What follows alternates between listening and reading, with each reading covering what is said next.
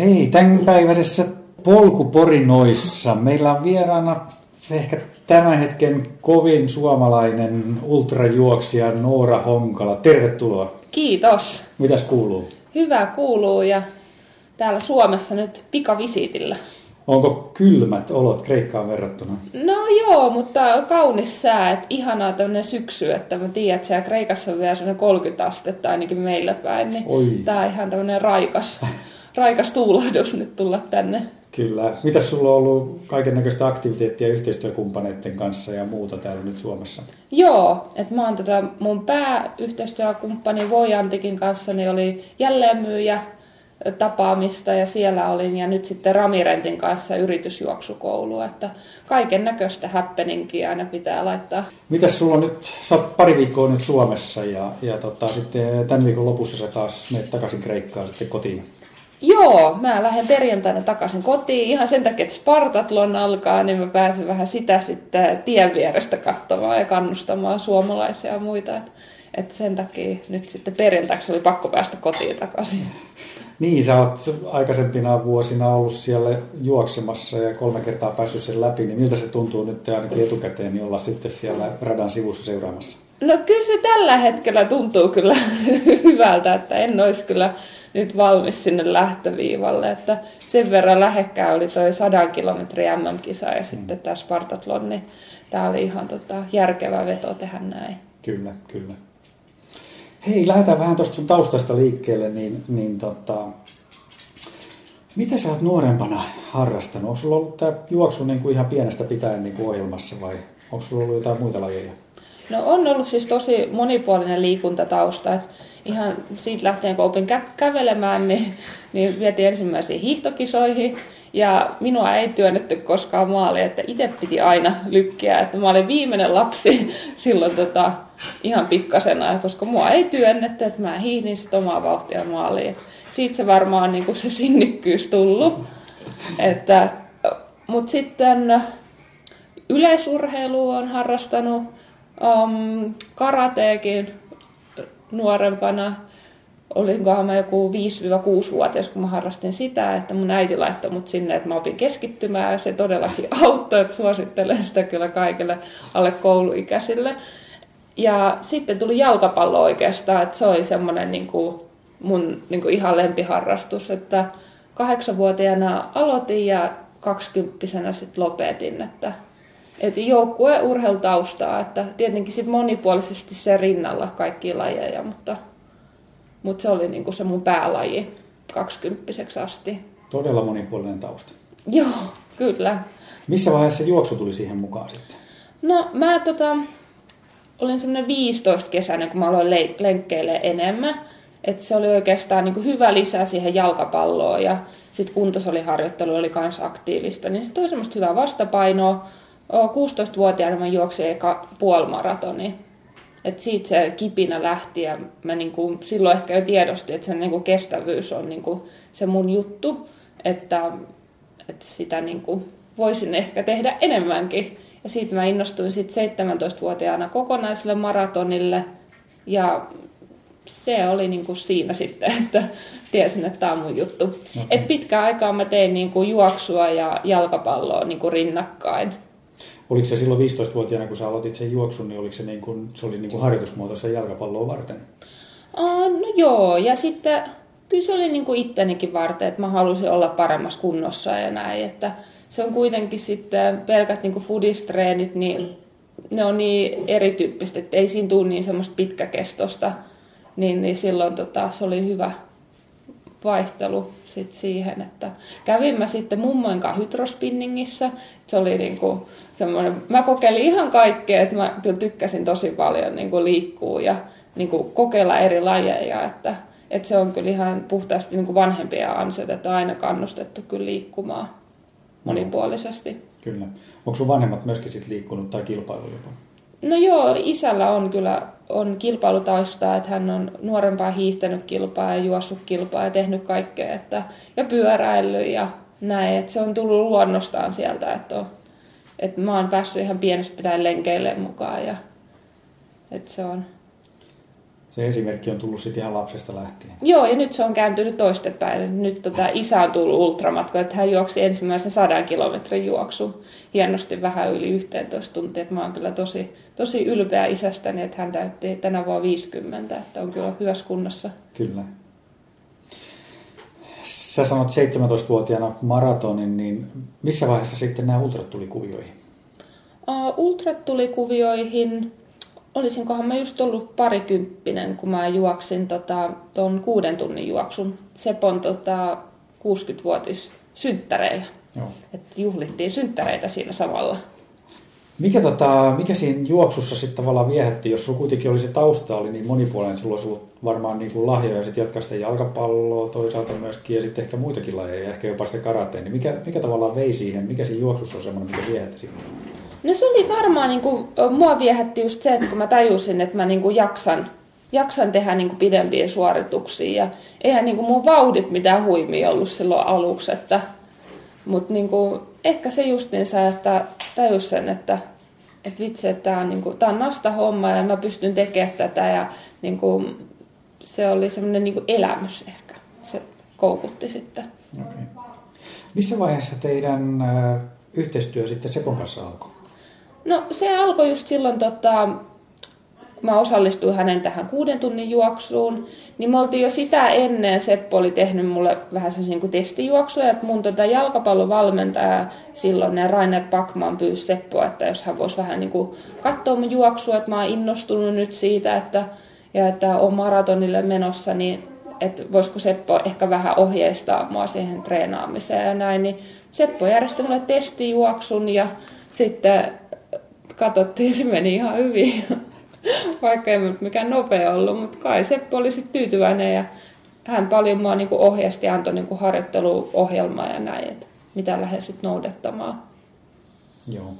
Mutta ilmeisesti se kuuden tunnin kisa sitten Sepon synttärilläkin sujuu suht hyvin. No joo, että kyllä se oli mun mielestä ihan hyvin, että se oli mun ensimmäinen ultra ja mä taisin juosta 65, 64 kilsaa jotain siihen väliin. Että oli se ihan onnistunut suoritus. Kyllä. Ja sen jälkeen niitä kilpailuja onkin tullut sitten aika tasaisesti ja käytännössä niin sulla on niin kuin maraton ja pidempien matkojen Suomen ennätykset käytännössä ilmeisesti kaikki. Joo, neljä kasilta Mutta sinne mä en halua mennä. Älä sano vielä. En sano, mä en sano mitään, että en, koska, en, en sano, että en koskaan mene, mutta mä en nyt halua sinne. Kyllä. Joo, siis sähän oot juossut neljästi Spartatonin läpi. Ja, ja... Ei kun kolmesti. Anteeksi, kolmesti. Joo, kolmesti. neljästi osallistunut kolmesti kyllä, läpi. Kyllä, joo. joo. Ja 24 tunnin juoksussa sä oot vuosittain parantanut pikkuhiljaa Suomen ennätystä, tai ja omaakin ennätystäsi, ja nyt se on jo 234 kilometriä vähän päälle. Ja, ja tota, tosiaan pari viikkoa sitten niin MM-kisoissa 100 kilometrillä naisten kahdeksas sija ja uusi Suomen ennätys vähän, Joo. vähän alta kahdeksan tuntia. Että. Kyllä. Joo, mä en edes oikeasti siinä sadan kilsan juoksussa edes tajunnut, että, että se on Suomen ennätys. Että mä olin jotenkin tota, mä tiesin, että mä jotenkin ajattelin, että se riita-aika oli joku 8.40 jotain. Mulla oli jotenkin niin semmoinen tuntuma siitä ja sitten Sanna kysyi multa vikalta kierrokset, kun hän tuli vastaan, että onko kaukana siitä Suomen ennätyksestä? Mä mikä ennätys, että mä keskityn, että pääsen alle kahdeksan tunnin siinä kisassa. Mutta joo, kyllä se parani sitten vähän alle kahdella minuutilla. Joo, joo, kyllä. Mites tota, no niin, hei, jutellaan tuosta sun harjoittelusta. Minkä tyyppistä sun harjoittelu? Ilmeisesti Seppo tekee vielä sulle harjoitusohjelmaa, ei? Ei. Vaan Sami tekee? Sami on kyllä tehnyt jo pidemmän aikaa, että Seppo on ollut taustapiruna kyllä mukana, mutta Sami vastaa oikeastaan puhtaasti mun harjoittelusta ja hän on itse asiassa hyvin pedantti siinä ja niin kuin, jos Samilta kysyy, että mitä mä teen vaikka puolentoista kuukauden päästä tiistaina, niin hän kyllä tietää tasan tarkkaan, että mitä mulla on treeniohjelmassa. Okei. Että hän itse asiassa eilen, kun oli lentokentällä, niin hän oli paljon luppa-aikaa, niin hän laittokin mulle Whatsappiin, niin kun, kun mä menen nyt Kreikkaan, että seuraavan viikon ja seuraavat kolme viikkoa laittoi mulle jo tiedoksi, että nyt tutustut näihin, että mitä oot mieltä. Ja Just. mä voin kertoa, mitä mulla tuleman pitää. Joo. Ja tää on ihan tota, tosiaan nyt aloitetaan niin kuin kevyen, mulla on tää syyskuu on nyt ihan puhtaasti niin kuin ylimenokausi. Joo. Et yritetään saada just tuo hieroja paikkoja auki, että sitten on hyvä lähteä taas treenaamaan. Niin mulla menee oikeastaan niin kuin prosentit näin, että nyt kun alkaa viikko yksi, niin se on 55 prosenttinen niin kuin maksimitreeneistä. Sitten nousee 75 ja se pysyy siellä pari viikkoa. Sitten mennään 90 ja sitten taas tiputetaan 65. Hän on hyvin laskelmoiva. Okay. Ja esimerkiksi ensi viikon maanantaina mulla on uintia 1000 metriä, juoksua kaksi tuntia, vauhdit on 5 minuuttia 5.20 sillä välillä. Ja spinningi ei ole maanantaina. Et me tehdään niin kuin näin nämä mun treenipäivät. Wow. Ja sitten tiistai uinti tuhat metriä. Sitten on, Sami on keksinyt tällaisen, että juoksua on, tämä on äh, pacemaker-juoksu. Ja tämä kestää tunti 20 minuuttia. Ja tässä on niin kun, jos mä oikein muistan, niin tässä menee silleen, että kiritään niin kuin loppuun kohde. Tämä on ihan kauhea treeni. Tämä alkaa viidestä kahdestakymmenestä ja sitten päättyy sitten neljän minuutin vauhtiin. Wow. Se on ultra, ultra ihan hyvä vauhti. Joo, kyllä se neljä minuuttia, se on kova vauhti, sitä pitää pidempään juosta. Onko, tota, niin, onko siinä listassa jotain sun lempiharjoituksia, tai mitkä on sun lempiharjoituksia? No mä aika paljon tykkään, että on niin kun, mulla oli siis ennen tätä MM-kisaa niin paljon, että mulla oli uinti aamulla heti aikaisin, oli 1000 metriä 2000 metriä, siis meressä, hmm. ja sen jälkeen heti sitten niin lenkkarit jalkaa ja suoraan juoksemaan, semmoinen viiden kilsan lenkki, ja siinä tulee tosi hyvin nousumetrejä, jos mä en väärin muista, niin siinä tulee yli 100 metriä reippaasti nousua sen viiden kilsan aikana. No. Että se on semmoinen mun lemppari. Okay. Että siinä saa koneen tosi hyvin käyntiin. Ja sitten no. yleensä vielä iltapäivästä mulla sitten spinning-treeni. Joo. Käytännössä sä pääset tällä hetkellä treenaamaan kahdesti päivässä. Joo, Kyllä. Joo, joo. Onko tuo tyypillinen rytmitys tavallaan, että sulla on niinku sellainen kevyt viikko ja sitten on, on pari tuommoista niinku 75 prosenttista ja sitten yksi kova viikko? On, kyllä, kyllä. Ja sitten se riippuu mitä mulla on tulossa. Et nyt mulla on tosiaan toi Atenan maraton on tulossa. Et se on nyt mun harjoitusviikossa viikon kuussa, on marraskuun, oliko se 11 päivä, jos mä ihan väärin muista. Niin se on tulossa, niin Sami on varmasti niin miettinyt noin, että tulee se 90 prosenttia, sitten lasketaan sinne 65 ja 60. Että se Atenan niin kuin maratonviikkokin, se on mulla aika niin kuin harjoitusviikko, että ei mm. sitä nyt ihan kevennellä sinne mm. sitten. Onko se maraton sulle myöskin niin kuin treeni vai, vai yritätkö jotain tiettyä aikaa siellä? No itse asiassa joo, siis Mä voisin sanoa näin, että Sami sanoisi vielä jyrkemmällä kädellä, mutta siis tämä vuosi on mulle puhtaasti treenivuosi. Että haetaan sitä nopeutta, että mä sitten pystyisin vuorokauden juoksussa juoksemaan kovemmilla kilometrivauhdella. Että toi niinku sataisen kisakin, niin se oli siis täysin onnistunut harjoitus nimenomaan, että se, se, oli haastava ja mä pystyin kuitenkin sitten pitämään niitä kovia kilsavauhteja siellä. Että nyt toi Atenan maratonkin, niin kyllä mä sen tiedän, että jos mä kunnossa on, niin varmasti omat ennätykset paukkuu, mutta näillä kaikilla niin kisoilla on tarkoitus juurikin, että maraton ja sitten vielä joulukuussa on Italiassa toi Napoli running, että se on 54 kilsaa Joo. ylämäkiä. Eli vauhtia haetaan nyt ensi vuotta varten. Joo, kyllä, että se on ollut tämän vuoden niin kuin, tavoite. Kyllä, kyllä.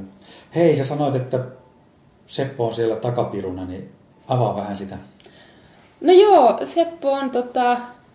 Se, sanotaanko näin, että Seppo on mun tosi hyvä ystävä. Ja mä arvostan Seppoa ja niin kuin, hän, on, hän on hyvä tyyppi. Mutta se, että Seppo on mulle jo vuosia puhunut oikeastaan, että aina Spartatlonin jälkeen, että, että jatketaanko yhteistyötä. Että hän on aina kysynyt näin ja jotenkin musta on aina tuntunut sieltä, että kyllä mä haluan niin Sepon pitää siinä niin tiimissä mukana, että hän kuitenkin tuntee mut juoksijana tosi hyvin, tietää niin kuin, että minkälainen mä oon kisoissa, että mitä mä pystyn ja mitä mä en pysty, että että se niin kuin, Sepo ammattitaito niin kuin just esimerkiksi niin kuin aikataulujen teossa ja tämmöistä, niin se on ihan omaa luokkaansa, että, että mutta se ehkä kuvaa sen, että hän on takapiruna, mutta niin kuin, ei niinkään sitten ehkä niihin harjoituksiin enää vaikuta. Kyllä. Onko hän mukana teidän kisamatkoilla? Mm, no ei ole enää ollut kisamatkoilla, että kyllä tiukasti puhelimen päässä tietenkin mm. aina tarvittaessa on. Että... Kyllä, kyllä. Et ihan noin detaljit treeni ohjelmia, niin ei enää käytetä Sepon kautta, että onko hyvä? Eh, Ei käytetä. Joo. Ei käytetä. Että kyllä ne on puhtaasti, tota, Samil kuitenkin on useasta eri maasta. Hän on tosi monipuolinen valmentaja. Että hän on Koreassa valmentanut ja saanut siellä kunniamerkinnät siitä. Ja hän on Linnanjuhlissakin Suomessa ollut kaksi kertaa valmentajana. Ei kilpaurheilijana, niin kuin voisi luulla hänen taustojen perusteella. Että hän on kyllä maailmalla ollut tosi arvostettu valmentaja. Et ultrajuoksu sinänsä hänelle uusi laji, että on itse niin kuin triathlonissa ja just Ironmaneissa kisannut, että sitä kautta tämmöiset pidempikestoiset niin kuin suoritukset on tuttuja. Ja siitä on itse asiassa ollut tosi paljon hyötyä, että mä ehkä sanoisin, että niin kuin tämmöisestä triathlon niin kuin treenistä on kyllä ultrajuoksijoillekin ja kestävyysjuoksijoille hyötyä. Kyllä. Onko sulla sitten, no sä mainitsitkin, mainitsitkin äsken tota sen uinnin, niin käytätkö esimerkiksi pyöräilyä sitten niin harjoitusmuotona? No, mä en itse asiassa ton niin selkäleikkauksen jälkeen, niin en ole ihan niin kuin varsinaisesti pyörän selkää uskaltanut Kreikassa hypätä. Et se on kuitenkin aika vaativaa, siellä on sitä liikennettä sitä asfaltoiduilla teillä. Niin mulla on siis, me ostettiin mulle kotiin ihan tommonen spinning-pyörä. Et sillä mä oon sitten niinku toteuttanut nämä treenit. Et mä oon, se on ollut mulle ehkä nyt semmoinen niinku henkisestikin hyvä niinku ratkaisu, että ei tarvitse pelätä ja näin. Joo, hei, sä menitkin siihen, mitä mä piti tuossa jossain vaiheessa, me otetaan se tässä samalla, tota, sä mainitsit tuon selkäleikkauksen, niin sullahan oli nyt keväällä tosiaan selkäleikkaus. Joo, toukokuussa kyllä. Joo. Toukokuun lopussa. Siinä on ilmeisesti joku välilevyn pullistuma vai? Joo, kyllä. Mulla oli tota... Kauan nyt lähtee ääni. Täytyy ottaa vettä vähän. Joo, se on aina hieronnan jälkeen. Musta tuntuu, että kaikki lähtee kiertämään. Niin. Joo, eli siis tosiaan mulla on jo pidemmän aikaa vaivannut välilevyn pullistuma selässä, että se oikeastaan niin kuin alkoi oikeastaan, mä sanoisin vuosi sitten, niin kuin ne ongelmat niin kuin alaselän kanssa. Ja se ei, ole, se ei silleen niin kuin vaikuttanut juoksuun niin kuin laisinkaan. Että oikeastaan juostessa mulla oli melkein leikkaukseen asti, niin kaikki oli niin kuin hyviä aina kun pääsin juokseen, että silloin mulla ei kipuja ollut. Että se oli kyllä ihan hyvä juttu ja se varmaan vaikutti siihen, että mä pystyin silloin Kaarinassakin kuuden tunnin juoksussa juoksemaan tosi hyvän tuloksen. Että... Mutta sitten yöt mulla oli yhtä helvettiä sen selän kanssa, että se oli kyllä tosi kiva ja kipeä ja sitten aamuisin niin pahimmillaan mulla meni se kaksi tuntia, että mä sain niin kuin itteni koottua ylös, että mä olin niin vinkura-asennossa ja ihan järkyttävät hermokivut. Että, että se oli kyllä aika paha, että että kyllä siinä niin kuin vaadittiin semmoista ultrajuoksea luonnetta, että, niin kuin, että kantti kesti ja niin kuin pää kesti sen, että, että kyllä tämä niin kuin kuntoon tulee. Mutta kyllä se jossain vaiheessa tuntuu aika mahottomalta, että Te yrititte varmaan aika pitkään niin kuin kuntouttaa sitä ilman leikkausta myöskin. ennen kuin mm, totta kai, että kyllä siinä niin kuin kaikki, kaikki niin kuin jum, fyssarijumpat niin kuin parilta eri fyssariltakin ja Mulla oli hyvä kiropraktikko, joka ei siis tosiaankaan sitä niin kuin pullistuma-aluetta käsitellyt, mutta niin kuin muuten. Ja... Mutta sitten mulla on hyvä oma lääkäri Petri Helenius Pihlajan linnasta, niin hänen kanssaan sitten tultiin siihen tulokseen, että, että nyt on varmaan niin kuin oikea aika se leikata. Että, että sitten niin kuin ajateltiin ehkä puhtaasti niin kuin ensi vuotta. Ja sitten hän sanoi, että nyt soitetaan heti tuonne Juha Pohjolalle Helsinki-hospitaaliin ja kysytään, että, että ottaisiko hän sinne vastaanotolle suhteen, että arvioidaan toi tilanne sitten. Mulla oli monet magneettikuvat, että sitä oli seurattu jo pidemmän aikaa. Että, no sitten mä menin sinne Helsinki-hospitaaliin tapaa Juhaa ja hän sanoi, että joo, että kyllä hän näkisi, että täällä on niinku repeymää ja pullistumaa, että, että, niinku, että sä oot semmoinen, että sä hyödyt leikkauksesta. Että musta oli niinku tosi kiva, että hän oli, siis sanoi, että hän välttää kaikkia turhia leikkauksia. Että jos siitä ei hyödy, että se on niinku, että kauanko sitä on niinku jatkunut sitä oikeasti pahaa kipua, että se oikeastaan määrittää sen sitten, että koska se kannattaa leikata. Et No, sitten hän kysyi multa, että no tuutko sä ensi tiistaina sitten leikkaukseen. Ja leikkauksen hinta oli 6,5 tonnia, että onneksi mä olin just myynyt mun omaa autoa, että saisit maksettu senkin huvin. Oi, oi. Miten se, vaikuttanut, miten se on vaikuttanut sinuun henkisesti? Se on kuitenkin, selkäleikkaus on varmaan yksi semmoinen niin kuin isoimpia, mitä juoksijalle voi tulla. No joo, siis itse asiassa selkä, siis välilevyoperaatiot, kun operoidaan mikrokirurgisesti, niin se on aika kiitollinen leikkaus. Että siis totta kai se vaikuttaa harjoitteluun, ethän sä voi saman tien lähteä juoksemaan ja tekee täysillä tehoilla. Että kyllähän se kuntouttaminen vie aikaa, mutta se justiinsa, että mulle sanottiin, että silloin kun leikkaus onnistuu ja kaikki menee hyvin, niin kivut yleensä lähtee saman tien. Ja näin kävi mulle, että siis saman tien, kun mä heräsin siitä leikkauspöhnästä, niin mä en enää ollut ollenkaan kipeä. Että se, niinku, se oli saman tien se hermo kipu lähtenyt, että kun se hermo oli vapautunut, se, että se pullistuma poistettu ja se kaikki ylimääräinen massa, niin että ei se, mä en pitänyt sitä hirveän ison leikkauksen. Leikkaushaava on semmoinen ehkä kolme senttiä. Okay. Et, ja lihaksiin ei kosketa. Et lihaskalvoon tehdään pieni viitto, mistä sitten niinku avataan ja mennään sinne sitten sisään. Joo, kyllä. Ja seuraavan yön sä nukuit jo ilman kipuja. Joo, koko yön selälläni, mitä mä en ollut pystynyt yli puolen vuoteen tekemään, että mä olisin ihan niin kuin suorin selin hmm. nukkunut, niin oli se, se oli aika ihmeellistä. Kyllä. Oliko tämä ensimmäinen niin kuin, sanotaan isompi vamma, mitä sulla on ollut nyt juoksuuran aikana? Joo, siis ehdottomasti, että eihän mulla oikeastaan mitään niin kuin isompaa ollut, että minkä takia mä olisin joutunut olla juoksematta. Miltä se tuntuu olla juoksematta? No, niin, siis tota kysytään mut just että missä vaiheessa niin meni hermot, kun ei pääse juoksemaan. No ei, siis mä voin sanoa, että jos mun valmentaja sanoi, että no, Noora, että sä pidät nyt huomenna lepopäivää, että, että nyt sä tarvitset, niin mulla ei mikään ongelma olla juoksematta. Mä oon silleen, että jes, että tämä vie mua eteenpäin, että nyt mä oon juoksematta. Et ehkä se, että meillä oli niin tarkat suunnitelmat, tietenkin siis sä et voi ikinä tietää, mitä leikkauksessa käy, mutta se, että tavallaan, että oltiin niin kuin mietitty ja harkittu kaikki tosi hyvin, niin ei se niin kuin haitannut. Niin. Ja sitten varmaan sen kehityksen ja kuntoutuksen myöskin näki aika, aika niin kuin hyvin koko aika. No kyllä. Että tavallaan kun se ongelma oli, siis oikeasti voi sanoa tuossa kohtaa, että ongelma oli poistettu. Hmm. Ja sä huomasit, että sun kroppa alkaa toimia normaalisti. Tietenkin sellainen pelkotila niin kuin noissa hermokivuissa varmasti monelle jää. Että se on ehkä se kamalin, että sä niin kuin kaikki pienetkin tuntemukset, niin sä että nytkö se tulee takaisin. Ja et se on e- ehkä niinku se raskain juttu siinä.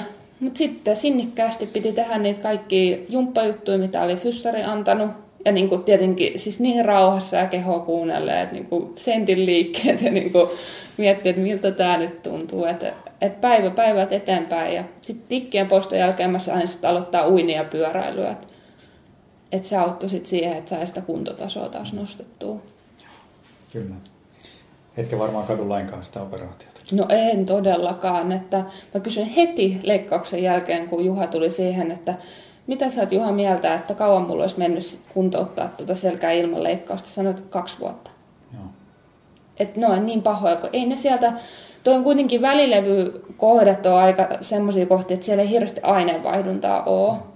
Niin se, että sieltä lähtee niin, kuin niin sanotusti, käytetään termiä, että se sulaa sieltä pois, niin siinä menee aikaa tosi pitkään. Kyllä. Tosi hieno homma, että se on saatu kuntoon. Kyllä, ja siis nimenomaan siis kiitos näiden ammattilaisten. Mm. ei tommosia juttuja niinku yksin tehdä. Että tarvii oikeat henkilöt. Kyllä.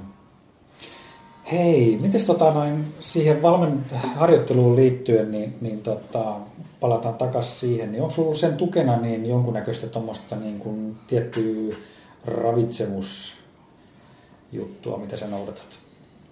Mm, ei. no siis totta kai niin huippuurheilijana sun pitää tietää, mitä sä syöt. Mutta kyllä mä sanoin, että sekin on ehkä semmoista niin opittua, että mulla ei ole mitään niin kuin diettiä, että mulle olisi annettu, että nyt sä syöt näin ja niin kuin that's it. Hmm. Mä en ole vegaani, mä oon ihan sekasyöjä. No toki Kreikassa niin mä arvostan sitä tosi paljon, että me syödään niin kuin lähellä tuotettua niin kuin ruokaa. Vihannekset, kananmunat, öljyt, lihat tulee ihan vierestä. Mä tiedän, mistä ne tulee ja mitä ne oikeasti on. Et se on kyllä semmoinen, että niin kuin mitä mä ehkä täällä Suomessa kaipaa.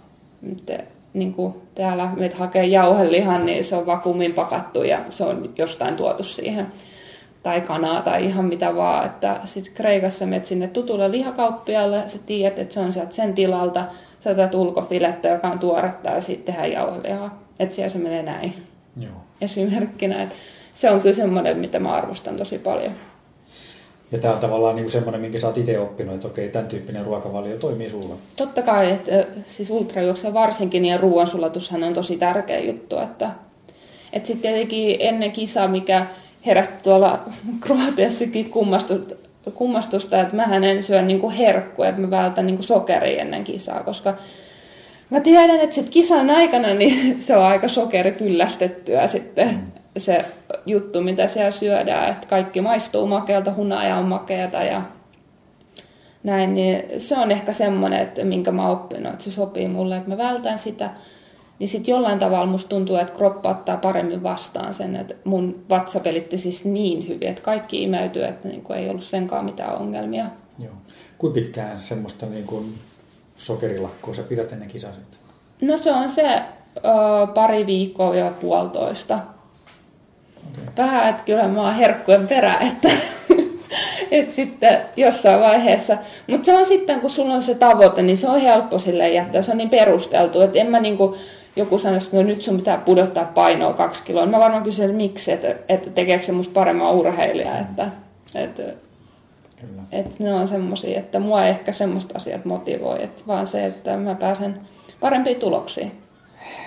Harjoitteluun liittyen vielä ja valmennukseen liittyen vielä, niin käytättekö te jotain tämmöisiä henkisiä tota, valmennusmenetelmiä?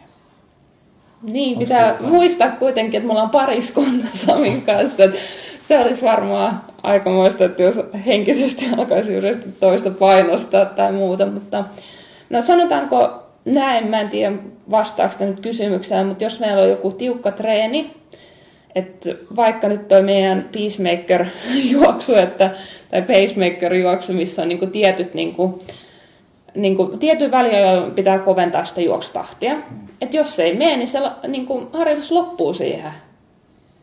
Okay. Tai sitten jos me ollaan päätetty, että tehdään tonnin vetoja viisi kappaletta radalla ja kaikki menee alle 3.30, niin, niin siellä ollaan niin kauan, että ne menee.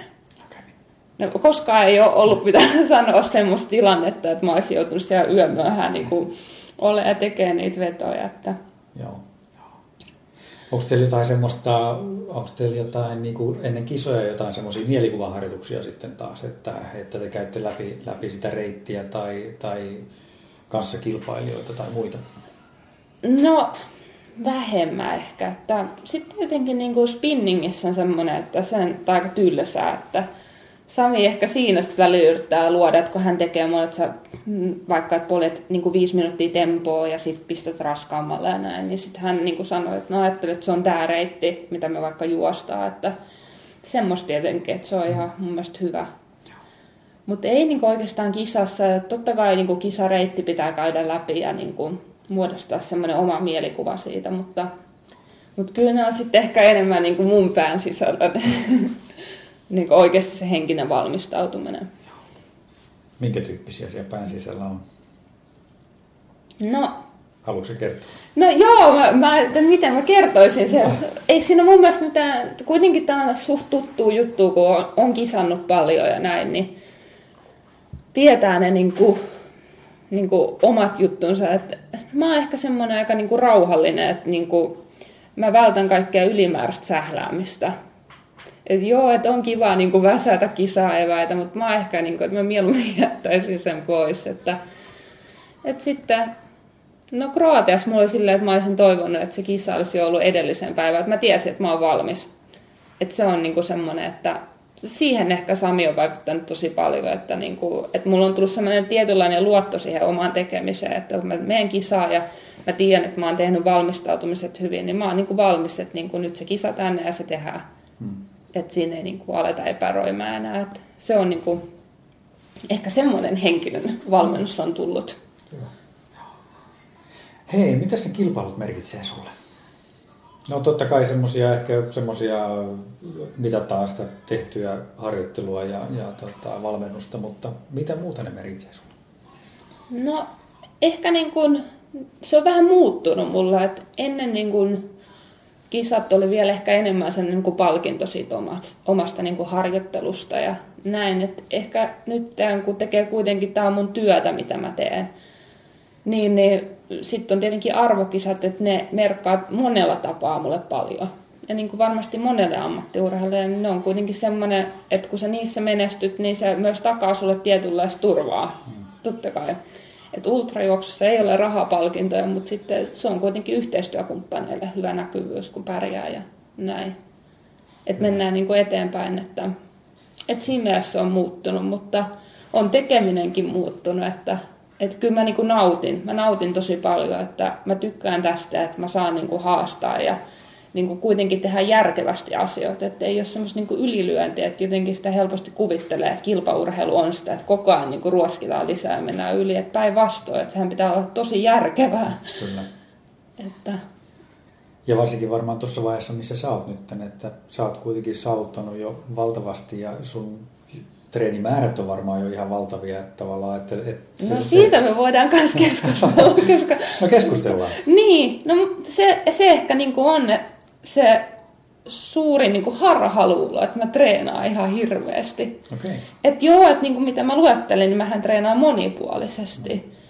Mutta ei mun niin juoksukilometrit, nyt ne nousee. Mutta ennen esimerkiksi tätä sataisen kisaa, niin mulla oli maksimit oli 60 kilosaa viikossa juoksu. Okay. Että ei, ei siis mun mielestä hirveästi määrätreenistä voi puhua. Että, Kyllä. Mutta joo, totta kai sit treenituntimäärät oli se niin 12-17 viikossa. Että... Joo, kyllä. Sä mainitsitkin tuossa jo niin kuin ammattilaisuuden, niin oliko se niin, että tämän vuoden alusta 2018 sä oot siirtynyt niin kuin varsinaisesti, niin kuin voi sanoa, ammattilaiseksi? No joo, kyllä, että mä tosiaan vuodenvaihteessa mä jättäydyin mun päiväduunista – että edelleenkin Ramirentin kanssa tehdään yhteistyötä, että he tukevat tätä muurheiluuraa nyt. Ja sitten on mahdollisuus palata töihin, jos se niin kuin tuntuu siltä, että onhan se niin kuin tosi tärkeää, että tavallaan, että on se niin kuin turvattuna semmoinen niin kuin taloudellisuus. Että, että, Mutta joo, olen nyt joo. ammattilaisena. Sä tavallaan haluat kokeilla nyt, nyt niin kuin oikeasti, mitä, mitä se vaatii sitten päästä maailman huipulle tekemällä näitä ammattimaisesti näitä asioita. Kyllä. Kyllä. Mitä tota, kerro vähän sun yhteistyökumppaneista. Keitä sulla on tässä tavallaan tässä paletissa mukana? No joo, siis mun pää niin kuin yhteistyökumppaneet, nykyaikana siis ei voi puhua enää, että on niin kuin sponsorointia. Mm. Et se on ehkä niin kuin tosi vanha käsite. Et nykyään niin kuin, se on puhtaasti markkinointiyhteistyötä, mitä me tehdään. Ja siis Samin kanssa me ollaan tiimi ja me sitten tehdään sopimukset ja näin. Ja sitten mun pääyhteistyökumppani on Voyantic, että he on RFID-mittauslaitteita tekevä firma Suomesta. Ja tosiaan heidän tota, yksi omistajista, Juho Partanen, näki mun haastattelu urheiluruudussa. Ja hän oli sillä, että, niinku, että tämä on niinku hieno juttu ja hän näki heidän yrityksessään tosi paljon samaa, mitä ultrajuoksussa on. Niin hän otti muuhun yhteyttä ja sitten alettiin niin kuin miettiä, että, että tuisiko tästä niin kuin yhteistyökuvio. Ja niin siitä tuli, että, että se oli niin kuin suurin syy, että tämä yhteistyö heidän kanssaan, että mä pystyin sitten vuodenvaihteessa jättäytyä töistä pois. Joo. Uh, siihen liittyy myöskin se, että te muutitte viime vuoden puolella Kreikkaan. Joo, että siellähän me ollaan reissattu tosi paljon ja oltu niin harjoitusleirejä silloin, kun mä olin työelämässä vielä, mutta joo, nyt me ollaan siellä niin kuin enemmän pysyvästi, että edelleen mä oon kirjoilla Suomessa ja paljon täällä käy, mutta kyllä se Kreikassa se elämä nyt on meille parempi joo. tällä hetkellä. Miten se Kreikka tuli valituksi? Miksi juuri Kreikka?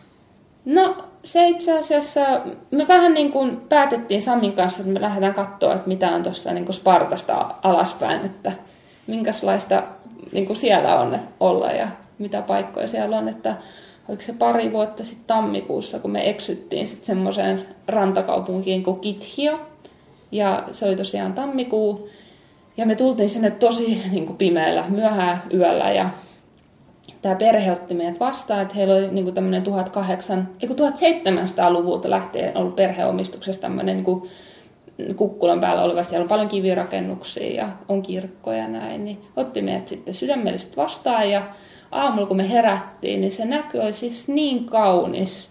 Sä näit sieltä merelle, sä näit kaikki olivilehdot ja se on niinku semmoista niinku kumpuilevaa maisemaa. Että... Ja sitten se niinku hiljaisuus, mikä siellä on ja kaikki, että niinku luonto on niin kaunis, niin se oli ehkä semmoinen, mihin me saman tien niinku rakastuttiin, että tämä olisi niinku mm. hyvä olla. Ja sitten kaikki treenit, mitä me tehtiin, että monta kertaa me sinne palattiin takaisin, että niin kuin tehtiin tota, harjoitusleirejä siellä. Että et kyllä me vaan todettiin, että tämä on niin kuin meille hyvä paikka olla. Joo.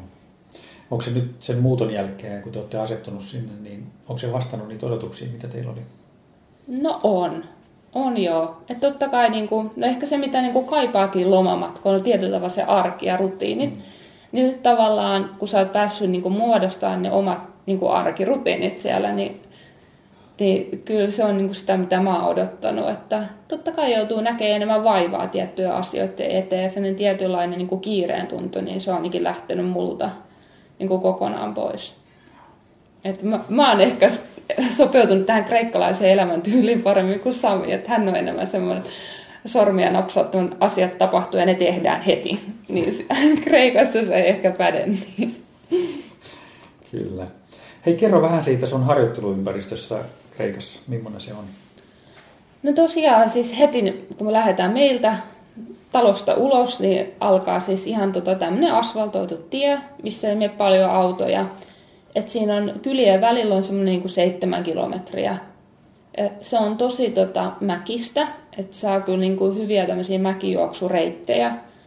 Et, mun yksi lempparit reiteistä, mikä lähtee ihan meidän kotiovelta, on silleen, että juostaa sellainen 17 kilometrin luuppi. Eli se nousee niin kuin puoleen väliin ja sitten se lähtee niin kuin laskemaan sieltä niin kuin vuorerinteeltä. Et siinä on paljon kauniinta pikkukyliä ja hmm. et se on kyllä tosi, tosi semmoista niin kuin ehkä kreikkalaista maalaismaisemaa. Niin, onko teillä jotain polkuja, mitä, mitä siellä tulee? On, mitä kato, sehän on sulle hyvä.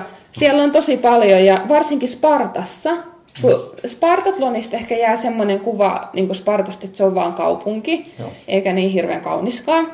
Niin siinä on tota kuitenkin ne kukkulat ja niin kuin vuoret siinä ympärillä, niin se on, siellä on siis tosi kauniit polkureittejä. Okay. Ja todella haastavia myöskin. Hmm. Juokseeko itse paljon niitä? No joo, siis mä juoksen aina noiden Spartan Runnersien kanssa. Hän on persona. Oi. Sä olet Rutti hieno koira. Mm. Hän on täällä kuuntelemassa meidän haastattelua. Kyllä. Meitä. niin, Spartan Runners, mä tosiaan Kreikassa edustan heitä. Ja siis tosi ihana yhteisöllinen juoksuseura, että siellä on kyllä, että grillataan niin kuin yhdessä ja niin kuin tehdään kaikkea ja kokoonnutaan ja siellä on niin kuin koko perhe aina juoksijoilla mukana. Että se on kyllä tosi, tosi niin kuin ihanasti ottanut meidät vastaan ja haluaa aina, että Sami menee puhumaan valmentamisesta ja, ja kaikkea tämmöistä, niin heidän kanssa me aika paljon sitten niillä poluilla juostaa, että pitää sanoa, että mulla on kyllä maailman huono suuntavaisto, että mua ei voi yksin päästää kyllä poluille, että, että sit pitäisi olla joku GPS-paikan niin, että mut löydetään sieltä. No se, eikö se ole ihan hyvä olla sitten Karminin mittari ranteessa? On. Se, se, on kyllä. Että just itse asiassa Karminilla kun kävin, niin Juhan kanssa puhuttiin, että on tämmöisiä tota, niin kuin satelliittipuhelimia. Niin se on ehkä se seuraava sitten, jos mä alan tekemään jotain tosi pitkiä lenkkejä yksin, niin sitten mä tarvitsen sen satelliittipuhelimen Kreikkaa, että sitten siihen saa viestiä laitettua valmiiksi, että, että olen eksynyt tai että minulla on nälkä ja mitä vaan. Niin, niin se on sitten semmoinen seuraava. Kuulostaa hyvältä. Joo. Mitäs onko teillä sitten se meri siinä jotenkin ihan vieressä, että sä pääset sinne uimaan myöskin? No tässä kylässä, missä me asutaan, niin siitä on semmoinen, lähimmälle rannalle on joku seitsemän kilometriä, olisiko. Mutta sitten tämä ranta, tota, missä me käydään, niin siihen on semmoinen 14 kilsaa. Joo. Et se on tota, se on, niinku se mitä mä tykkään, koska se on niin kirkasta se vesi ja sitten pohja on ihan niinku hiekkaa. Että mulla oli varsinkin, siis mä oon aloittanut uinnin silleen, että mä oon pelännyt. Että mulla niinku siis avovedessä, meressä, niin on sellainen pelko, kun sä näet kaiken ja tälleen, niin mä va- se oli niin kuin mulle hyvä sinne aloitusympäristö, että et siellä ei niin kuin hirveästi mitään kiviä, pelottavia kiviä olla. et nyt jo menee paremmin, että et vaikka tuleekin yllättää joku kivel, kivirykelmä, niin mä en pelästy. Mutta siis aikaisemmin mä olin, siis, mä olin ihan kauhuissani aina, kun tuli jotain siellä veteältä vastaan. Just. Kyllä. Että voi siis selättää tällaisia pelkoja. Mm. Että mä oon tehnyt siedätyshoitoa tosi aktiivisesti. Kuulostaa aika hyviltä harjoitusolosuhteilta. Joo, ja kyllähän siis yksi juttu, mikä pitää muistaa, niin siis sää on tosi hyvä. Mm. Että totta kai kesät on ihan pirun kuumi, mutta kun aamulla lähtee ja menee uimaan ja siitä juoksemaan, niin kyllä se on hyvä. Ja sitten toisen treenin tekee sitten illalla, kun aurinko laskee, niin et en mäkään siis niin kuin keskipäivällä silloin, kun on 40 astetta hellettä, niin jo en treenaa. Joo. Ainakaan mitään pitkiä juoksuja. Että... Minkälainen se keli on sitten talvella siellä? Te olitte viime talven siellä, eikö ollut? Joo. Mä sanon, että niin kuin tammikuu on siis aivan ihana. Siis aamut on jopa niin kuin kylmiä ja niin kuin luonto on tosi vihreä silloin. Aurinko kuitenkin paistaa ja öisin saattaa ukkosta, että ukkosmyrskyt on tosi mahtavia siellä. Että siinä on sellainen omanlainen tunnelma. Sitten mitä lähemmäs mennään pääsiäistä, niin se luonto puhkee niin kuin kukkaa. Et sit, niin kuin siellä Kreikassa mä tajusin, että mistä nämä pääsiäisen värit on tullut, että just se liila, keltainen ja punainen ja oranssi ja kaikki tämmöistä, koska kaikki kukkii siellä.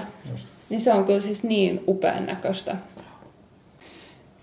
Te teette myöskin sitten tämmöisiä niin kuin treenileiriä siellä teillä. Teillä, teillä on jotain niin kuin tiloja, joihin voi tulla myöskin sitten Suomesta esimerkiksi joku voi tulla treenaamaan sinne viikoksi tai Joo, siis mä sanon tässä ihan julkisestikin, että se Anttelin Tarja, niin se ei meinaa pysy poissa, että sä jäädä aina asumaan sinne. Terkut Tarjalle. että hän itse asiassa nyt jo sopii, että hän voisi sinne Atenan maratonille kanssa juoksemaan nyt.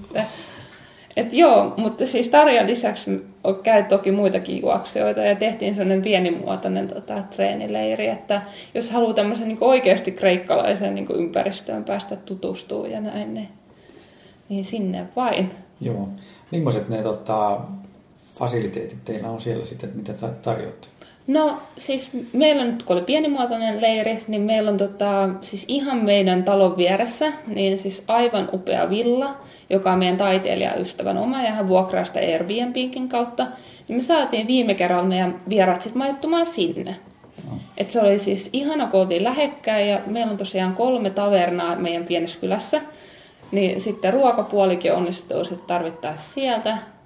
Ja näin, että Joo, ei ole siis mikään tämmöinen niin kuin viiden tähden hotelliympäristö, ei ole, mutta mä voisin sanoa jopa, että me ollaan aika vaativia jossain suhteessa, kun me matkustetaan, että niin toi on kyllä ihana paikka. Ja se villa oli kyllä ihana. Mutta sitten jos tulee enemmän henkilöitä, niin sitten tota, meillä on pari muutakin paikkaa siinä vähän matkan päässä. Joo. Et joo, majoituksesta se ei jää kiinni. Niin just. Et sitten tietenkin tota, Kalamataan pystyy lentämään, mutta Atena yleensä saa hyvät lennot. Et viimeksi me haettiin vierat sieltä ja sitten vietiin takaisin lentokentälle. Eikä jää varmaan niin tuosta treeniseurastakaan kiinni, että, että tota sun kanssa pääsee lenkille. No joo, kyllä. Ja nimenomaan silloin, kun tehdään treenileirejä, niin se ei ole siis, että minulle tehdään se treeni, vaan asiakkaille se treenileiri tehdään. Että me ollaan seuraavaa suunniteltu tuota tammi-helmikuulle. Hei, sä teet myöskin, mä huomasin sun nettisivulla, niin on myöskin niin tämmöistä nettivalmennusta, että sieltä pystyy ostamaan valmennusohjelmia esimerkiksi. Joo, kyllä. Ja sitten ehkä niinku parempi, niin mä teen siis ihan niin kuin, nehän on valmisohjelmia, mitä siellä on myynnissä, mutta sitten niin kuin aika paljon mulla tilataan se Lohjan juoksukoulun kautta ihan niin kuin se henkilökohtainen juoksuohjelma. Että et, mulla on aika, aika paljon just sille, että tehdään kymmenen viikkoa ja, ja sitten tarvittaisiin myös lihaskunto-ohjelma siihen mukaan. Ja sitten tosi yksilöllisesti, että sitten se on niinku oma treenisivusto, mikä rakennetaan sille asiakkaalle ja se no. niinku muokataan sitten viimeisen päälle hänelle. Niin just. Viekö nämä sulta paljon aikaa sitten nämä, nämä valmennustyöt? No mä en nyt tätä nyt hirveästi markkinoinut, että tätä, tällä hetkellä ei, mutta silloin kun mä asun Suomessa, niin mähän pidin paljon juoksukouluja täällä Lohjalla.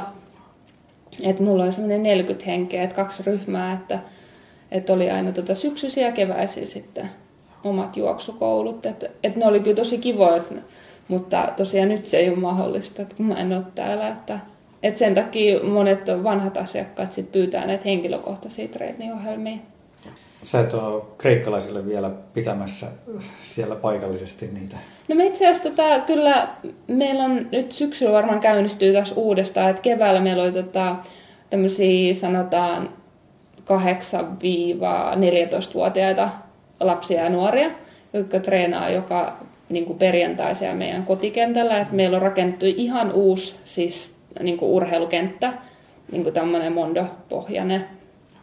Niin, niin siellä sitten tota vedettiin heille treenejä. Se osui aina jotenkin hyvin silleen, että he valmentaja huomasi, että me ollaan aina samaan aikaa treenaamassa. Varsinkin nämä nuoret tytöt sitten innostuivat, että että toi juoksee niin paljon ja niin kovaa ja näin, että, että päästäänkö me sunkaan treenaan, niin sitten sit tuli, että me mentiin sitä aina heitä varten sinne perjantaisin. Tehtiin aina omat treenit ja sitten me mentiin sitten heidän kanssa treenaa sinne. Okei.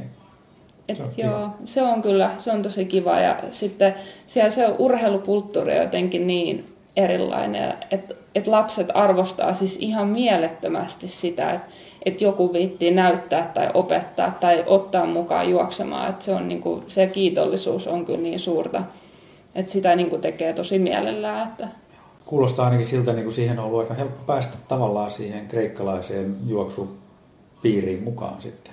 No joo, sinne niinku vaan niinku ehkä vähän sillä niinku hujahti itsestään mukaan, että että kyllä se niinku urheilijalle se on mun mielestä tosi niinku ihana paikka olla, että, että urheilu arvostetaan yleisesti ja niinku se on semmoinen, ja niinku sen tietynlainen turvallisuuden tunne myöskin, että niinku kaikki tietää, että, että sä oot juoksija, että sä juokset tuolla, että niinku jos jotain tulisi vaikka lenkin varrella, niin varmasti saat apua, että joku tuttu viljelijä kyllä varmasti sut ottaa traktorin kyytiin ja vie kotiin, että Joo, kyllä. se on Mites tota sun ja Samin niin kreikan kieli?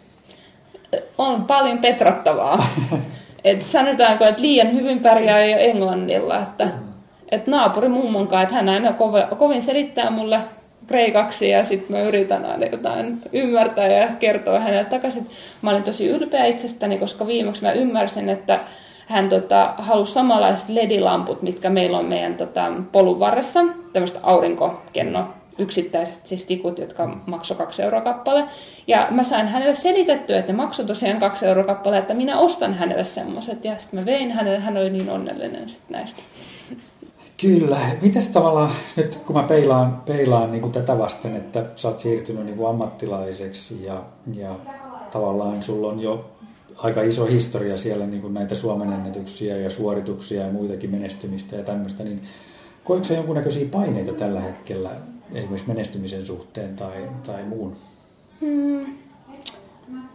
No en mä kyllä oikein sille ehkä jos ei, niin kuin, jos ei harjoittelu tuottaisi tulosta, niin varmaan sit tulisi paineita. Mutta sitten se oikeastaan tietää sen niin kuin, oman niin kuin, tasonsa ja niin kuin, osaa niin kuin, sitä kautta peilaa ehkä niihin tuleviin suorituksiin. Et ei mulla niin kuin, silleen ole mitään paineita. No sitten sitä epäonnistumiset on myös inhimillisiä. Että viime vuonna Spartatloni niin ei mennyt putkeen ja mä tiesin sen ja niin kuin, se oli niin kuin ihan fine. Välissä on semmoista. Joo, pitkiä kisoja, niin mitä vaan voi tapahtua, että aina ei voi onnistua.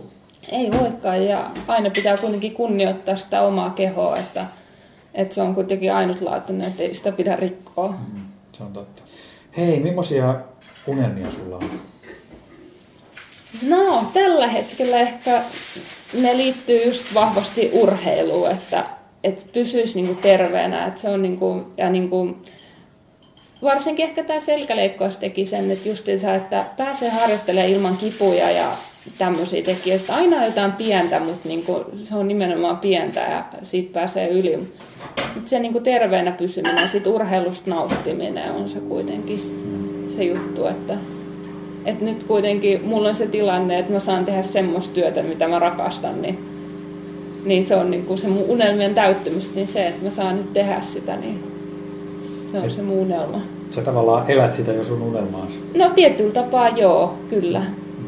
Että totta kai sit tulevaisuus, niin on paljon mitä haluaa saavuttaa, mutta se on sitten ehkä siitä, niin kun mä uskon, että kun sä teet sitä, mistä sä tykkäät, niin, niin sitten ne tulee sieltä aikanaan, kun on sen aika. Kumpi sulle sitten on tärkeämpää tavallaan niin tämä tämä matka siihen tavoitteeseen vai sitten se itse se tavallaan sadonkorjuu tai tavoite, mihin päästään? Kyllä mä uskon, että sitten sanotaan kymmenen vuoden jälkeen, niin mä ehkä muistelen enemmän sitä aikaa. Hmm. Että se on kuitenkin, se on jotain semmoista ainutlaatuista, mihin sä panostat joka päivä. Ja, ja mulla on siis maailman paras valmentaja ja elämänkumppani tällä hetkellä, että kyllä mä niin kuin, varsinkin Samin panosta mä arvostan tosi paljon, että aina sanoin, että ei, häntä parempaa niin kuin miestä ei voisi olla. Mm. Että hän kyllä niin kuin, kaiken niin kuin ajattelee mun parhaaksi ja totta kai toistepäin, että me ollaan niin kuin sellainen tiimi, kun me tehdään tätä. Et moni kysyy aina, että vaikuttaako se niin kuin teidän suhteeseen negatiivisesti. En mä tiedä, varmaan meillä olisi joku muu juttu, niin kuin mitä, mihin, tai mitä me tehtäisiin yhdessä, jos ei olisi tätä urheilua. Että, että nythän meillä on itse asiassa näistä antiikin ajan olympiakolikoista, niin tota Atena numismaattisessa museossa niin on yhteistyössä sitten heidän kanssa niin tämmöinen näytel, näytös. Wow. Joo, että se on, että me ollaan kerätty tämmöisiä historiallisia, ensimmäinen olympiakolikko, että ne on tämmöisiä kaksi ja puoli tuhatta vuotta vanhoja kolikoita. Oi, mistä tämmöinen on lähtenyt liikkeelle? No intohimosta urheilua. että se, se on semmoinen, ja sitten varsinkin No, mä tykkään historiasta tosi paljon Sami myöskin, että sit varsinkin nämä olympiakolikot on semmoisia, että siis ne on tehty vaan niin olympia, niin olympialaisten ajaksi, ne on käynyt siellä valuuttana, että ne on erittäin harvinaisia ja niin kuin niissä jokaisessa kolikossa on tarina, että varsinkin me ollaan tämä niin kuin tehty tämä koko esitys silleen, että jokaisesta kolikosta on kaivettu se historia, että niin jokaisesta kolikosta on tavallaan, että kuka on silloin voittanut olympialaiset, mitkä on niiden symbolien merkitykset ja Just. näin, että... Kreikka on varmaan aika hieno ympäristö sitten niin kuin historiasta pitävälle ihmiselle. No on, kyllä, että siellä tota, ei kannata lähteä kaivelemaan, että sieltä kyllä varmasti löytyy jotain, että just vieräisen tota, tietyömaakin tyssäsi siihen, kun sieltä löytyy semmoinen vanha muutama tuhatta vuotta vanha sotilaan hauta, niin oh. sitten ne työt on siinä ja sitten kaikki huputetaan vihreällä ja sitten ne odottaa, että joku tulee hakemaan ne sieltä pois. Oi, oi, oi. Ja nyt työt on jatkunut, että nyt se taas Just. etenee. Leikkipolulla kun kaatuu siellä, niin saattaa löytää jonkun, jonkun niin. Kiven alta. Jonkun Joo, se on kyllä. Kyllä. Hei, nyt sä elät täyttä, täyttä tavallaan unelmaa tällä hetkellä, mutta mennään vielä vähän, vähän tota noin niin, ää, ensi vuoteen. Millaisia suunnitelmia sulla on ensi vuoden osalta 2019? Sä näytit jo treeniohjelmaa. Joo, mutta sitten ensi vuonna niin mulla on täällä sekin, että mitä, sitä ei nyt pysty tota, tälle äänellisesti näyttämään, mutta mä voin sen sulle näyttää. Että tässä on siis kvartaaleittain, siis mä oon niin vähän kuin yritys tässä. Että tässä on ensimmäinen kvartaali, niin mitä siellä haetaan, että on täällä on niinku tri-treenit, eli siis jatkuu nämä triatlon treenit, sitten on kore, VO2 max ja anaerobinen, niin tässä menee treenitehot, ja sitten tulee tämä toinen kvartaali, niin siellä on sitten tuolla Etelä-Afrikassa on 24. on toi Two Oceans Race, se on 56 kilometriä ja siinä on tosi paljon nousua. Sitten mä tuun tota, tuohon Helsinki, ei se ole Helsinki City Marathon, vaan se on Helsinki, onko se Helsinki Run nimellä, mutta siellä on maratoni, Maraton, puolikas, joo, kymppi ja kaikki. Kyllä, se mä on siirtynyt toukokuulle nyt. Joo, joo. Niin mä, joo tässähän se on 18.5. Niin joo. mä tuun sinne juokseen maratonin. Sitten on Komrades, jos mä pääsen sinne Etelä-Afrikkaan, niin wow. se on sitten 90 kilsaa. Se on mun unelma. Mä olisin halunnut tänäkin vuonna sinne mennä, mutta oli toi selkäjuttu, niin en päässyt. Niin nämä on semmoisia niin valmistautumiskisoja sitten tota, vuorokauden juoksun maailmanmestaruuskisoja ajatellut. Ja täällä on kaikki high altitude trainingit merkitty jo johonkin kohtaan. Ja... Okei. Milloin noin 24 MM-kisat on? Ne on syys-lokakuussa. Okay. Et mä oon ton Nadim Khanin kanssa jutellut siitä ja hän kertoi just viimeksi tuolla, tota, tuolla Kroatiassa, että, että heillä on kaksi paikkaa, että he julkaisee sen nytten No siitä on kulunut aikaa, niin sanotaan neljä viikon sisällä pitäisi tulla se paikka, mutta se on syys-lokakuussa, eli Spartatlonille en voi ensi vuonna sitten mennä myöskään. Okei. Okay. Niin sä priorisoit kuitenkin sitten MM-kisoja? Joo, ne on arvokisat, niin ne menee edelle. Okei, okay, kyllä. Milloin me nähdään Noora sitten Spartassa ensi kerran? No Riippu- katsotaan. riippuu niin. MM-kisoista. niin. Kyllä, Et kyllä. kyllä mä siis todellakin haluan Spartatlonia vielä juosta, että se on mulle tosi rakas kilpailu, että, että siinä on se tietty viehätysvoimansa ja kauheutensa, mikä se tosi varmaan viehättää juuri. Kyllä, kyllä. Et, Joo. Mites onko sitten muita tavallaan niin kuin pidemmällä aikajänteellä semmoisia toivekisoja, joista sä oot haaveillut? Komrades on tosi makea, toivottavasti pääset sinne, sinne, sinne terveenä ensi vuonna, mutta onko jotain muita sitten? no, ei oikeastaan sillä, että kyllä mä niinku, no satase, satane on nyt ehkä semmoinen, että siihen mä haluan myös tulevaisuudessa keskittyä. Että sitten kahden vuoden päästä, kun on taas satase MM, niin kyllä mä sinne aion mennä, että jos olen kunnossa, niin totta kai sitten ollaan viivalla. Kyllä. Sä kuitenkin haluat keski asfalttikisoihin ilmeisestikin. No joo, mutta siinä semmoinen hauska juttu, että polkujuoksuhan varmaan ehdotetaan nyt näytöslajiksi olympialaisiin. Mm. Että sehän on siis tosi uskomaton juttu. Ja mä toivon, että, niinku, että yleisesti toi kehityssuunta jatkuu silleen, että saataisiin vaikka just sata se maantiejuoksu olympialaisiin. Sehän olisi aivan mahtavaa. Ja sitten Kyllä. niin polku-ultra myöskin se satamailinen. Ne varmaan edistyy ne asiat koko aika tossa, että, että toivottavasti nähdään Niin, tänne. että kyllä se niin kuin sinänsä se polkujuoksu kiinnostaa, että sit olisihan se hienoa niin ultramatkalle edustaa mm. olympialaisessa, että Joo. mikä se niin kuin upeampaa olisikaan. Kyllä. Hei, tästä me päästään aika sujuvasti siitä. Mä olen aika monilta kysynyt, jotka ovat maajoukkuessa Suomipaidassa esiintyneet, niin kysynyt tästä ultrajuoksuliitosta Suomessa. Mitä mieltä, onko semmoiselle tarvetta? Mikä No, on? Siis onhan siinä, että kun meillä ei ole liittoa, niin se niin kuin estää sitten ehkä kuitenkin sitä, että se ei, me ei saada sponsoreita niin helposti ja siis eihän se kenellekään urheilla nykyään helppoa, mutta mut joo, siis Sami mun mies on tätä niin kuin enemmän niin kuin miettinyt ja hän varmaan osaisi niin paremmin vastaa. Mä sanon nyt niin kuin omalta kantiltani tämän, että mulle sillä tällä hetkellä ei ole väliä, että mulla on pystytty mun asiat hoitaa sillä, että, että mä en tarvi liiton tukea tällä hetkellä. Että mä en tiedä, että jos me oltaisiin ihan puhtaasti urheiluliiton alla, että rajoittaisiko se esimerkiksi mun toimintaa. Niin mä oon niin kuin tällä hetkellä niin kuin tyytyväinen, mutta kyllä mä sanoisin, että kyllä se jossain vaiheessa voisi olla ihan aiheellinen, että se ultrajuoksuliitto olisi meillä. Joo. Nythän siinä on ollut ilmeisesti ilmoittautumisten ja muiden asioiden pyörittämisen suhteen. Siellä on ollut joku vapaaehtoinen sitten, joka on käytännössä tehnyt niitä asioita. Että... Niin kuin maajoukkoissa. Niin, niin. Kyllä, nimenomaan. Siis Joo. kyllähän se vapaaehtoisuuteen ja kyllähän me ollaan sitten niin IAUlta saatu tukea aina sitten kisoihin. Niin sehän on perustunut jotenkin aikaisempien vuosien menestykseen. Joo, kyllä. Joo. Et se on ollut tota, niin kuin silleen, mutta kyllähän se niin kuin jokaisen niin kuin silti omakustanne Mm.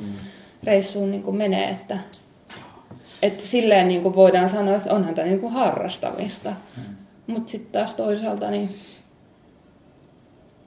arvokisat on aina arvokisoja, että kyllä mä niin kuin nostaa hattua, että sinne porukka lähtee, että se on tosi tärkeä juttu, että mä ainakin koen sen niin kuin tärkeäksi ja, ja kyllä meillä Suomessa on tosi hyvä taso vielä, että, että ihan niin kuin ylpeydellä sinne saa lähteä, että ehkä se, niin kuin, että saataisiin niin kuin vielä laajemmin niin kuin mediasta näkyvyyttä, niin se olisi niin kuin koko lajille tosi tärkeä juttu. Että se ei voi niin kuin nojata niin kuin yhden ihmisen tai pari ihmisen varaa, että se pitäisi saada niin kuin yleisemmin.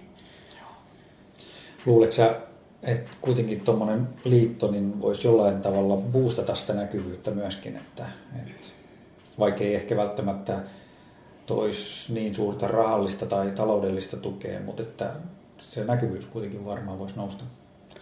No kyllä varmasti. Ja sitten niinku niinku perusjutut, että just, että saatiin uudet kisa-asut nyt niinku ultrajuoksumaan joukkoille, kaikki tämmöiset, niin olisihan se hyvä, että on liitto, että sitten ne hoidettaisiin sieltä ja liitto hommaisi sitten niihin juttuihin omat sponsorit ja näin. Mm, kyllä. Se on kaksipiippunen juttu. Et mä en ole ikinä ollut niin Suomen urheiluliiton alainen urheilija.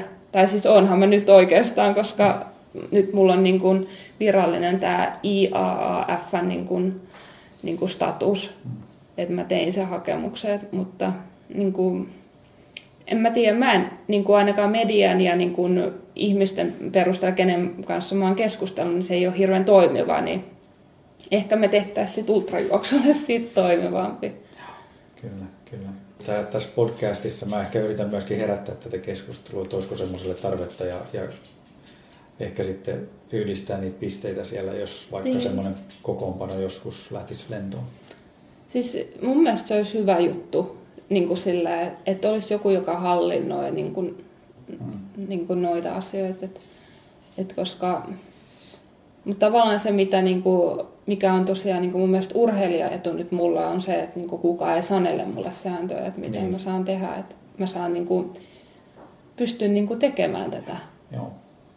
Niin Se on totta, että sitten jos, jos tavallaan ultrajuoksu tulee sitten niin kuin olympialaisten alaisuuteen, niin sitten esimerkiksi sun asema ammattilaisurheilijana ja sponsori- tai yhteistyökumppaneiden kautta, niin voi tavallaan muuttua jonkun verran. Joo, se on juurikin näin. Et sen näkisi sitten, että kyllähän olette ollut aikamoisia juttuja mediassa nytkin. Että. Joo. Mutta voihan olla, että asiat menee tosi paljon positiivisempaan suuntaan. Kyllä, kyllä. Mm, Mutta yleensä No. se ratas on vaan niin hidas. Niinpä. Mm, Joo. se on se. Mutta se, että mä oon niin ylpeä siitä, että meillä on tosi kovia urheilijoita ultrajuoksussa. Ja mun mielestä jokaisen pitäisi olla, että, että ehkä me ollaan ehkä yritetty nyt vaan tehdä silleen, että just etitty itse se väylä, että miten saadaan niin kuin nostettua lajia esille. Mm. Että, että monesti se, Niin.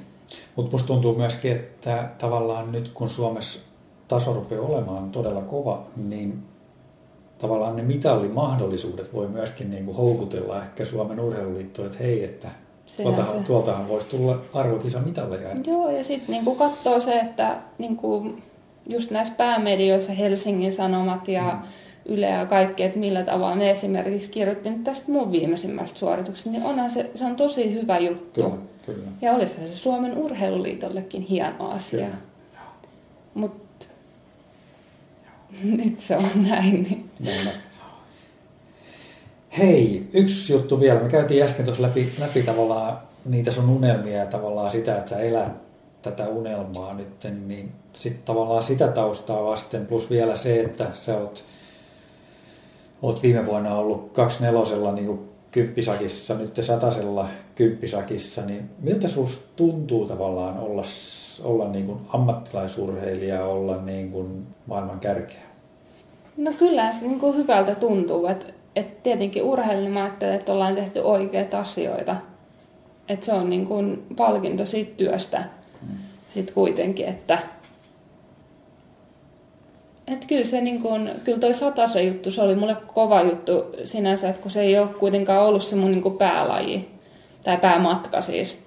Että niin kuin, että me näinkin lyhyessä ajassa ja sitten oli vielä tuo niin leikkaus, niin kuitenkin saatiin sitä vauhtireserviä silleen, että pystyy juoksemaan sen kovaa aikaa. Ja, et mä en ole kuitenkaan tullut maratonjuoksusta tai niin keskimatkoilta, että puhtaasti niin kuin sieltä toisesta päästä vuorokauden juoksusta niin kuin oikeasti pitkiltä ultrailta, niin, niin kyllä se on niin kuin mulle tosi kova juttu. Että onhan mä vielä nuori, että, niin kuin, että pystyy niin kuin tiettyjä ominaisuuksia saamaan ja, niin kuin, ja nyt pitää niin kuin takosta rautaa, kun se on kuuma ja pystyy tekemään niitä valintoja että, ja miettiä, että mitkä on ne pidemmän aikavälin tavoitteet.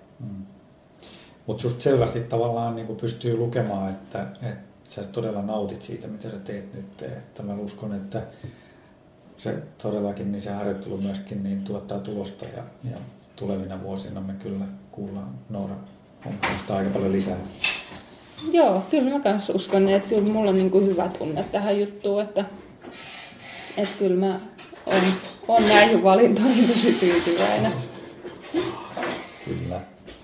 Kiitoksia todella paljon Noora tästä haastattelusta. Kiitos. Yeah. Yeah.